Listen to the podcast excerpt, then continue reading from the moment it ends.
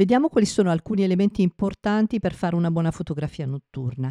Intanto dovete avere una macchina possibilmente reflex o una macchina mirrorless o una macchina analogica e poter accedere con facilità alle impostazioni manuali. Poi è importante avere un buon obiettivo con un diaframma che si possa aprire molto, meglio se inferiore al 2 e questo vi garantirà una maggiore luminosità. Poi dovete avere a disposizione anche un cavalletto o comunque un elemento per poter stabilizzare la vostra macchina. Se non avete un cavalletto dovete comunque avere la possibilità di appoggiare la macchina per esempio su un muretto. Altri due elementi che possono essere utili sono le funzionalità bulb che hanno alcune macchine e questa è una particolare funzionalità della fotocamera che permette di gestire manualmente con il massimo del controllo la durata dell'esposizione.